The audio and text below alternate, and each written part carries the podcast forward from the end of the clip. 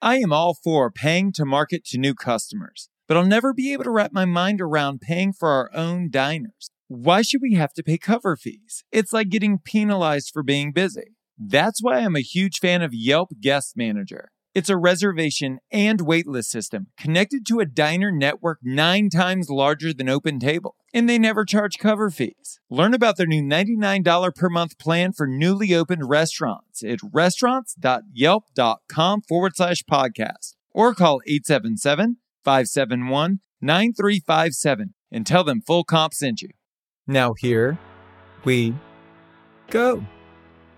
You can't pay people what you paid them just a few years ago. And I don't think you can bamboozle the next generation of young people the way a previous generation was, that these were sort of creative middle class jobs that they were getting into. The wool's been pulled off, and you're not going to pull the same trick a second time. Welcome to Full Comp, a show offering insight into the hospitality industry, featuring restaurateurs, thought leaders, and innovators. Served up on the house.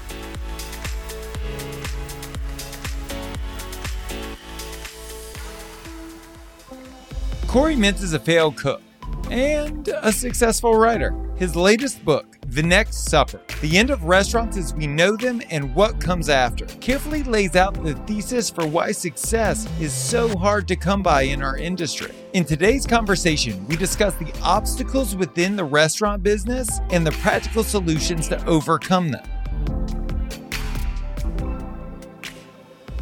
Like the front door to journalism is journalism school and then starting out as a general assignment reporter and going and interviewing people who just had a family member killed in a hit and run and doing that for years before you develop any kind of competence or speciality. And the Toronto Star was looking for a restaurant critic because theirs was going on maternity leave and a year long maternity leave.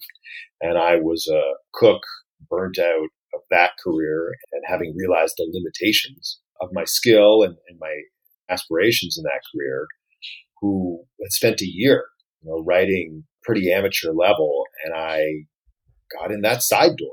So the way I saw myself was sort of this like, how am I here with all these grown-ups with a real job and a, an expense account and also a tremendous amount of power and responsibility and it wasn't just that I was writing about food or telling people, hey, these are really good pupusas over here, but it's writing restaurant reviews, right? They were sending me out and saying, you write a thing that tells the public, is this a good place to eat or not? Or are they doing their jobs or not? And it's a big weight.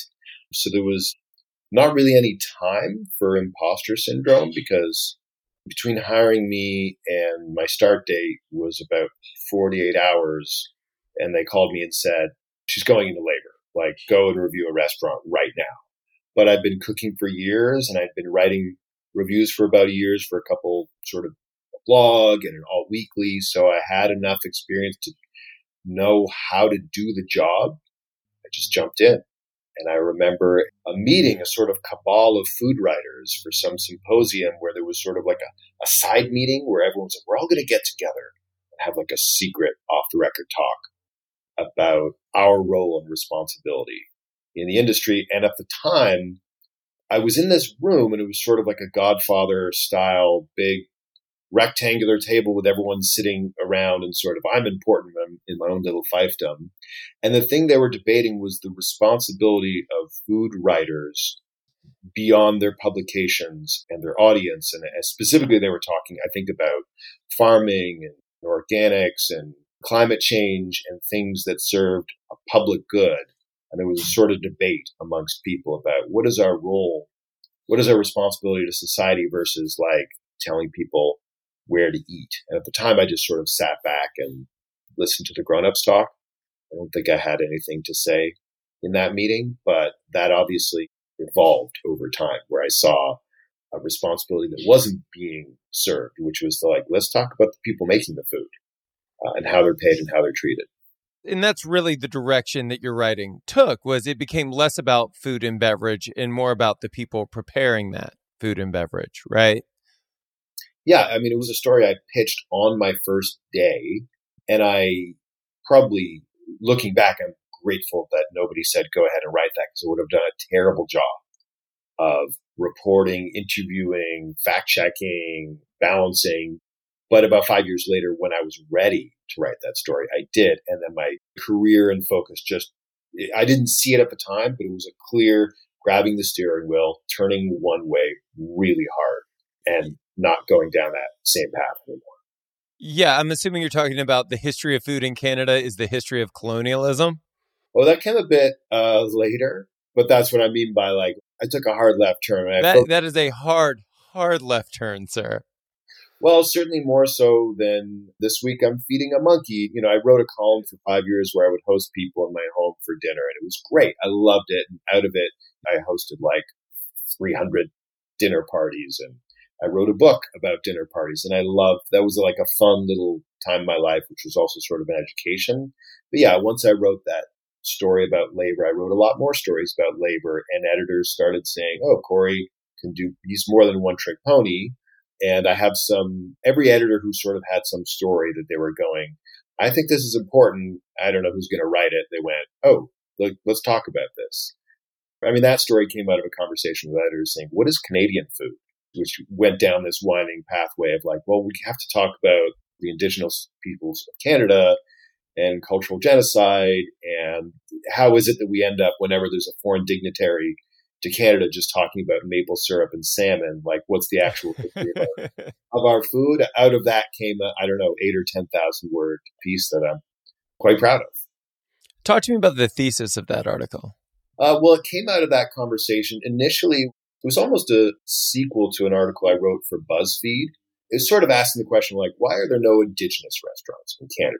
At least going back as far as France and, you know, the restaurant and sort of growing every nationality's home cooking into tavern cooking and commercializing it and industrializing it and adapting it and modernize it and commodifying. Like that whole history overlaps with the same timeline of the history of a cultural genocide in Canada, where the Canadian government sought to extinguish uh, the cultures of Indigenous people by forcing people to uh, banishing cultural practices, forcing people to give up their languages, and a constant, I'd say, a campaign from the dawn of Canada until now to um, prioritize land use for energy extraction and for the betterment of uh, and satisfaction of settlers and colonists by taking away land and land rights from indigenous peoples when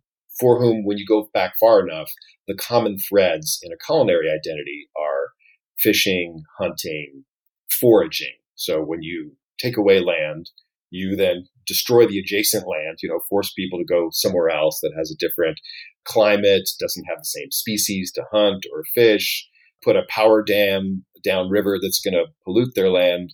150 years later that's why there aren't a bunch of restaurants that that, that culture is like using to express their culinary identity and also like every other ethnic group within a culture creating value creating jobs like creating wealth in addition to a number of other factors and uh, long answer to your question but uh, you know, i tried with that story also to look at people who were swimming upstream you know working to bring back traditional food.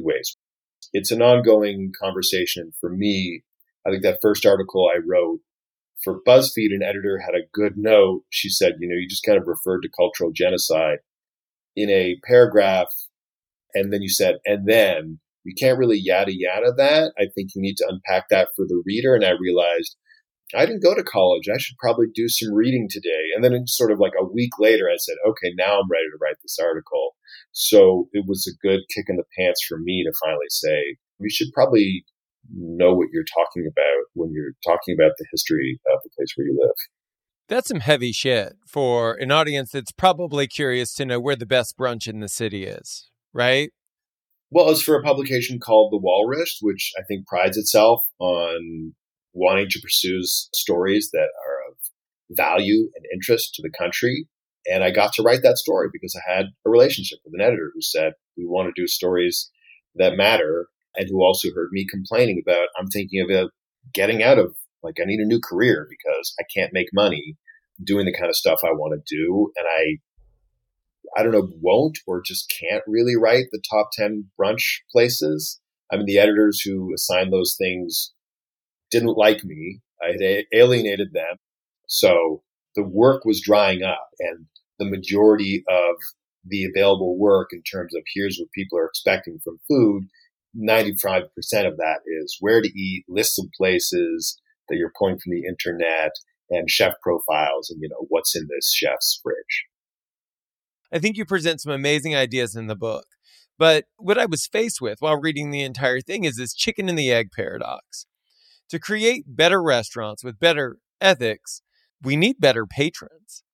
So, who goes first? Are patrons going to get used to doing a little more on their own while paying more simultaneously?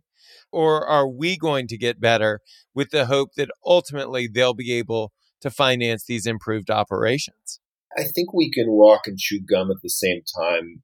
And I think we have to. I don't think you can wait for customers to wise up, nor can you increase prices across the board in order to pay people fairly, have a reasonable profit margin so that you are saving for a rainy day, so that businesses are, are robust and sustainable, pay for all the things, including sustainable seafood that you want. You can't do all of that without also educating the customer on why the menu prices are increasing. A monolith, that was one of the directions It was super helpful for my agent in developing the book. I kind of ranted for an hour and a half and at one point I said something about, well, you know, your family owned immigrant restaurant operates very differently from your urban chef award seeking restaurant, which is very differently from your QSR, which is different from your full service chain. And she was like, stop. These are your chapters.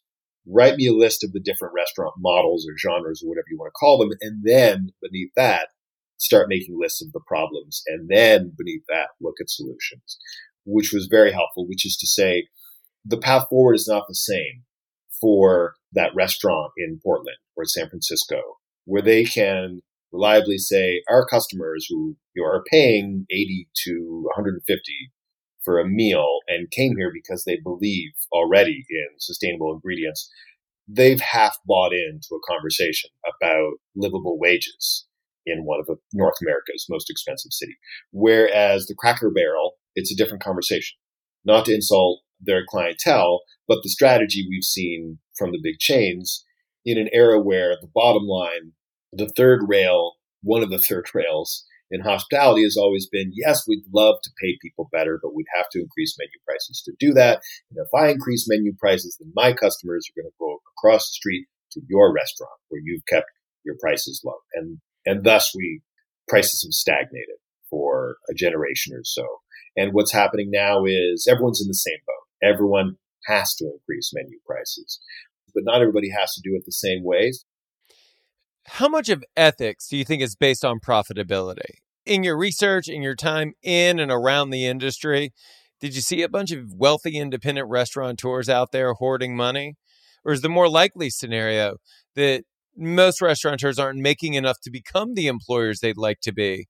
So they're just doing the best they can with what they have? I think there's sort of that I'm going to mangle the quote, but you know, like every happy family is the same and every unhappy family is unhappy in their own way. And I think it's like restaurants are so specific, like they're so idiosyncratic in their management and ownership. Like a common story I came across is uh, we started this restaurant and we got these great reviews, or we blew up on social media, or whatever it is. And we grew, and then we opened a second restaurant with the second restaurant, you saw us paying people better or committing to 100% sustainable seafood or only local grains. The reason is the first restaurant, we had this one partner or these two partners.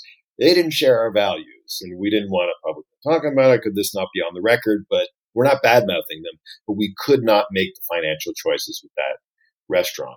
And it's just as often that you talk to people, no, I'm a sole proprietor. This is my business. The issue is my making a 3% profit. There's no room without increasing the menu prices to a level that pushes me into insolvency. There's just the common theme you keep coming back to is that for a long time, prices have been kept so low, partly to appease a dining public with a rapidly growing interest in dining out, but always at a sort of deal level, and partly with the tipping model continuing to suppress wages for everyone across the board. But yeah, I think it's a fairly common story. Owners who would like to do better, but they're just looking at the bottom line and going, eh, I'm just afraid of what I'll have to raise prices. At the same time, you know, the pandemic sort of, as you say, brought what was an industry sort of understanding into the public awareness and forced people to have to make some changes, if for no other reason that there was now dramatically increased competition for workers, right? And so they had to do better. And yet wages are just part of that, right? I understand if you tell me, Cora, there's, I got no money in the till to pay people better. What about the less tangibles? What about better working conditions? And here's where we get into, I think, the low hanging fruit of solutions, the way that every restaurant can and should be looking to modernize, which is let's talk about getting their people, their schedules in advance. I understand the vagaries of booking reservations and how that makes it difficult, but people want to know when they can go like have a night out with their boyfriend. They can make some kind of life plans in the coming weeks. Transitioning from that old fear-based management model in which everyone is expected to do perfectly all the time or they get yelled at into actual leadership where people are, you know, have goals set for them, they meet them, they're congratulated and given raises or more responsibility, actual workplace safety rules and enforcement of them and mental health being part of that, right? Because when you're looking at an industry that is the highest rate of addiction in any sector, how can you not be treating that seriously? And here's some low hanging fruit. Anyone industry, if you're listening to this, you know, this has always been a challenge. One of the organizations I looked at in the book was oh, I can't remember the name, but Sacramento restaurant run by Mulvaney is his last name. Mulvaney's the name of the restaurants. But they instituted this interesting system of like everyone sort of picking a color coded card and talking about their mental health at the beginning and the end of the shift. And, and it was a reaction to a, a slew of suicides in the industry in a very short span of time. There's an organization called Not Nine to Five, which was founded by Hassel Aviles and she's a, I hate the term serial entrepreneur, but she's one of those people. She started several successful businesses and she ended up segueing into this not for profit organization that focuses on mental health and addiction and hospitality. And they have been designing a curriculum basically for mental health training. Sometime last year, they got funding from the Canadian government to basically expand it and make it available online. Uh, it's available in Canada and the States. And I believe it costs like 40 or 50 dollars per employee, which that pays for itself right there. At the very least, in terms of showing that you're taking something seriously, something that is incredibly serious, right? People who are expected to work noon to midnight or 4 p.m. to 4 a.m. and where it's socially acceptable to during or at the very least after work every day and are exposed to all manners of potential abuse from customers. It's incredibly important to actually have some systems in place for dealing with people who feel stress and paranoia and any other feelings associated with their job. So, like, there's a variety of stuff people can be doing that isn't about, oh, my labor costs are going to go up 20%. And nobody really has an excuse for not pursuing those avenues. What you're talking about here is exactly what I wanted to talk about on this show, which is I talk to independent restaurateurs all the time, and they say, you know, it's impossible to get a dishwasher. And it's because being a dishwasher is a shitty job. But that doesn't mean they don't want the job if you're able to provide them with the opportunity to work for a great company, which I think is many things. I think it's everything you listed, plus road mapping, how they can get out of that position and into a position that they have dreamed of being in ultimately, if a job has the opportunity to become a career and you are a, not just a business, but a company that is providing the support that people need, I think people will begin to look at the industry differently. They'll see a real opportunity here to do better, to get better, and to create a dynamic skill set that will serve them whether they choose to stay in this industry or not. I think the leader to look at there, I'm sure there are other people doing that, but I was fascinated by what Peregrine and Juliet are doing in Boston, or they're just outside of Boston. They they practice open book management, And, you know, instead of, or in addition to staff meetings where they talk about one, they have staff meetings where they talk about everything in terms of what's going on in the restaurant from fixing equipment to ordering a case of whatever cucumbers for pickling. So not only is everyone invested in being aware, of like on a holistic level, what goes on in the restaurant, but people are getting that education that makes them that much better. So when someone starts as a dishwasher, they know going to learn everything about this business. I'm going to rise from prep cook to line cook to sous to whatever. And as a result, they're one of those restaurants that when I check back with them, along with a bunch of others in the spring of last year, hey, there's a national labor shortage. Uh, I'm hearing. How you doing? We have a stack of resumes. People want to work with us. Everyone who was with us before the pandemic is still with us. We did this to create sustainable jobs because sustainable job is one where people can grow in it. Let's go back to patrons for a minute because I think that the reason that restaurants were so underpriced for so long was because of this unwillingness to have a difficult conversation with someone we need to get money from. How have you seen that conversation evolve? And what are the most successful versions of that conversation that you've seen from the research you've done? When I started work on the book, a big part of it is who cares in terms of I've been writing about food for however many years, and I specifically been writing about a lot of the systemic issues in food for five or six years. And I haven't seen the culture change in that time. If anything, I've seen it get worse. What happened with the pandemic was it changed the nature of that conversation purely by awareness. You know, when I started writing the book, no one had ever heard of a ghost kitchen. Many articles I'd written about the exploitative, predatory nature of the third party delivery tech industry and their relationship with restaurants. You know, I would always get these reactions like, wow, that was a really interesting read, but just as many, that can't be true. Uh, if they're not good for the industry, they wouldn't be in business. That's the free market. A lot of sort of, that's conspiracy theory, Corey. And the stuff about how cooks are treated, the nature of tipping, the exploitation, you know, just like the abuse that happens in the industry. It was always sort of the reaction to whatever I would write was like, well, I won't eat at that restaurant. And in the spring of 2020, the first one that changed was the 3PD industry. It went from April 2020, order from us to help restaurants. I saw mayors get in on that. You know, the mayor of the city where I live was like, order from Uber and, and Foodora if you want to help local restaurants. And by the end of May, by the beginning of June, I started seeing the kind of articles that I'd written so many versions over the years, which is these companies take 30% from an industry that makes a 4 to 12% profit.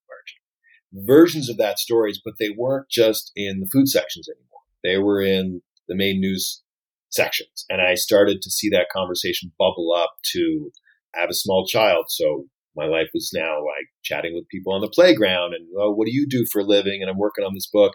And instead of me having to sort of go on this long ramble about the delivery companies, people go, yeah, I heard about, yeah, that's terrible. Yeah, I, I don't know. Maybe I shouldn't order from those companies anymore. And not that that, not that that ended the reign of Uber Eats, but the conversation completely changed. Same with the nature of the abuse that goes on in the kitchen and to a certain degree tipping a little bit.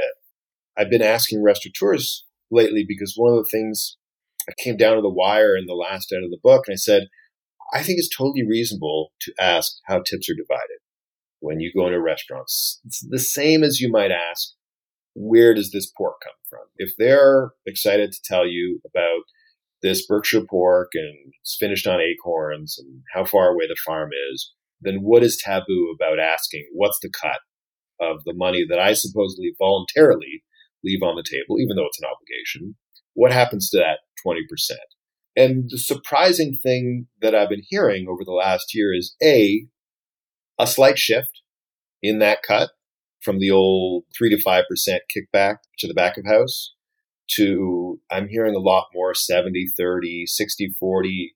I was shocked and a few times I asked, people would say 50 50. I'm not suggesting that's happening industry wide, but five years ago, just those numbers moving at all, sharing more with the kitchen in order so that they could have a livable wage by taking away from the front of house was verboten. Like it was just if you even talked about it, you'd say, you're just talking about it, you're going to lose your best people. They're going to go across the street where they can make 500 in cash a night.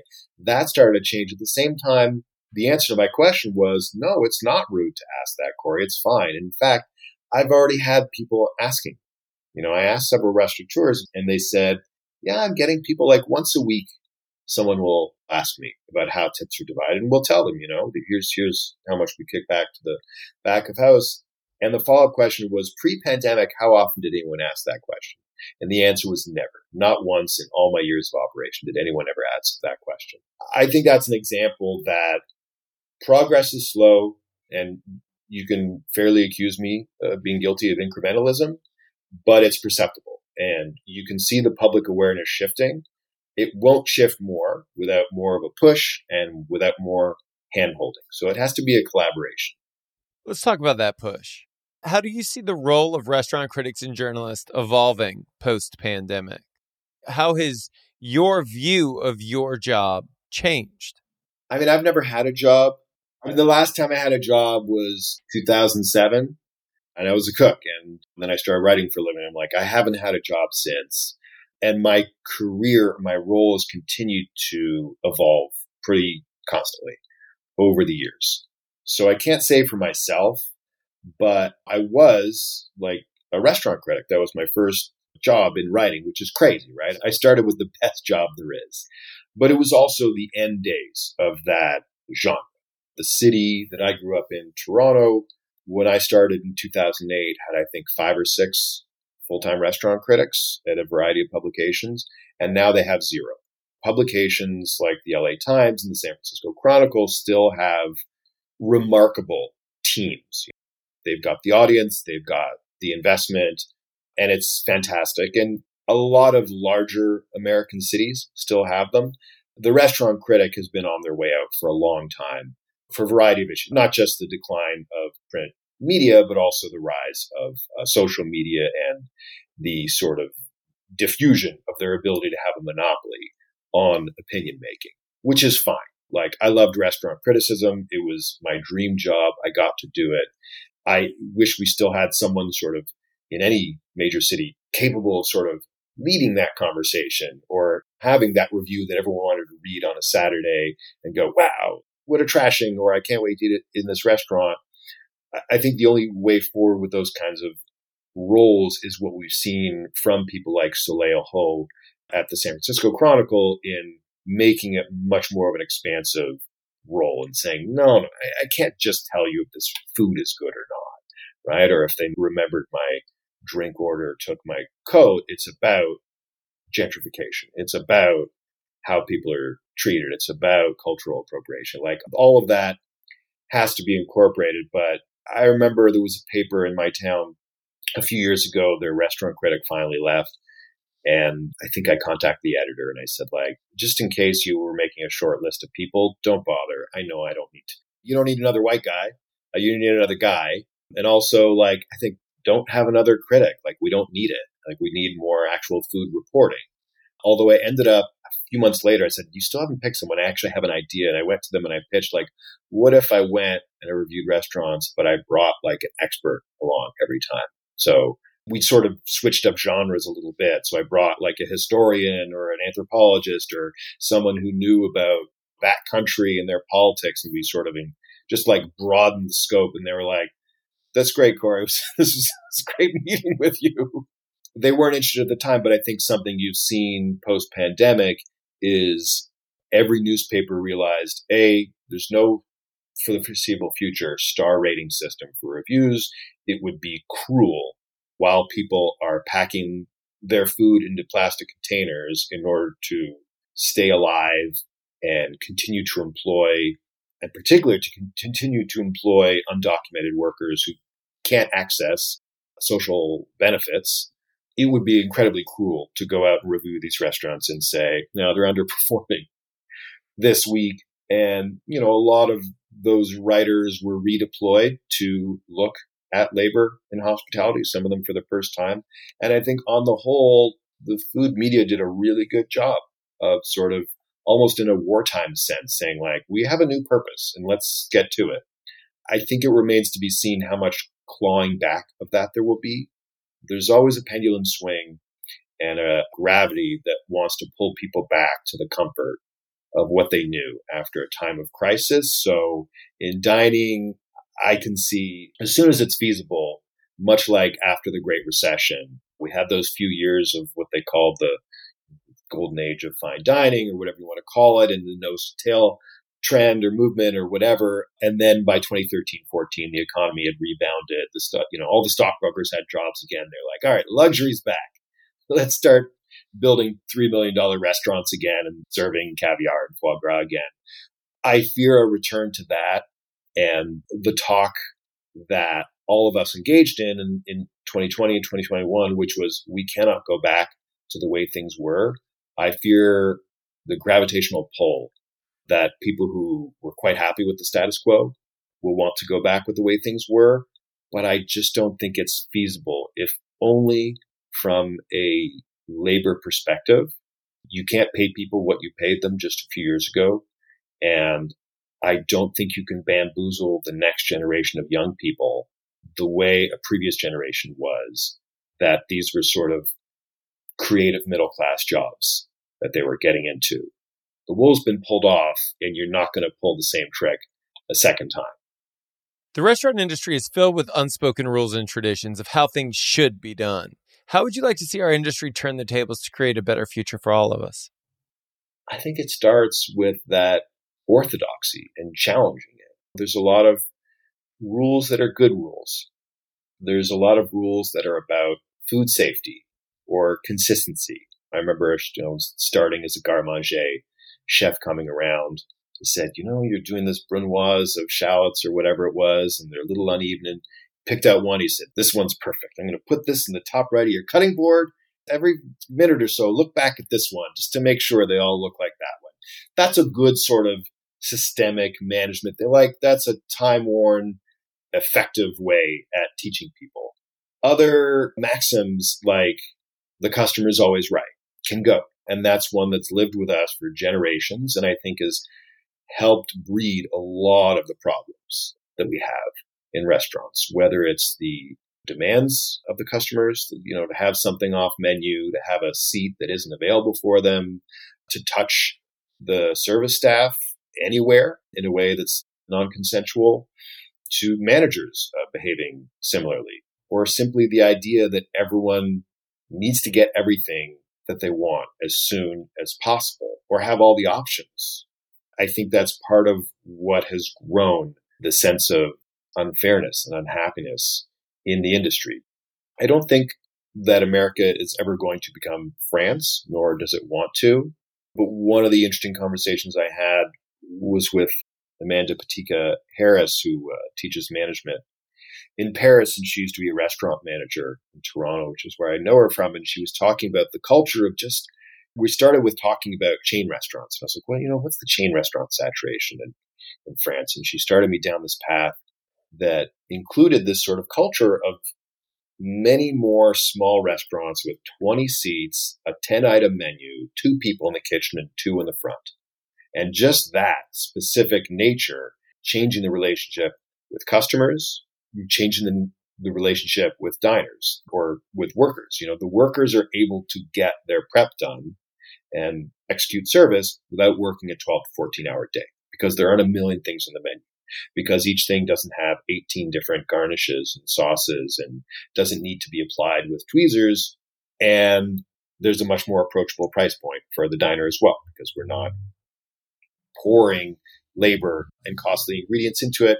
But at the same time, it's a culture where diners are not demanding that everything be done on the sort of Amazon schedule of like two minutes is two minutes too long, right?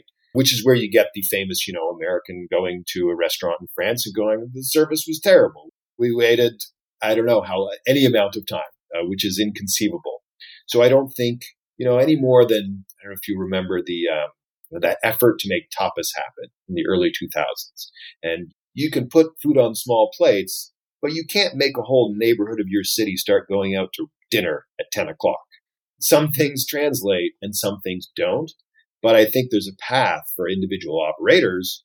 I think there's a path forward, independence, you know, like separate from a whole industry wide cultural shift to say, here's a better way to run a restaurant, particularly given what was happening even pre-pandemic was, you know, the reaction to a labor shortage from 2015 to 2019 was chefs and restaurateurs who had always been part of and wanted to be part of full service little urban restaurant, 20 to 50 seat full service dining with really cool menus. We're going, I'm going to open a chicken sandwich place because I know food, I know labor costs, I know how to run a business, I know marketing, and I know the only path to profitability is uh, is choosing a model that has a lower labor cost and also can depend on less experienced people in the kitchen because I keep losing all my best people.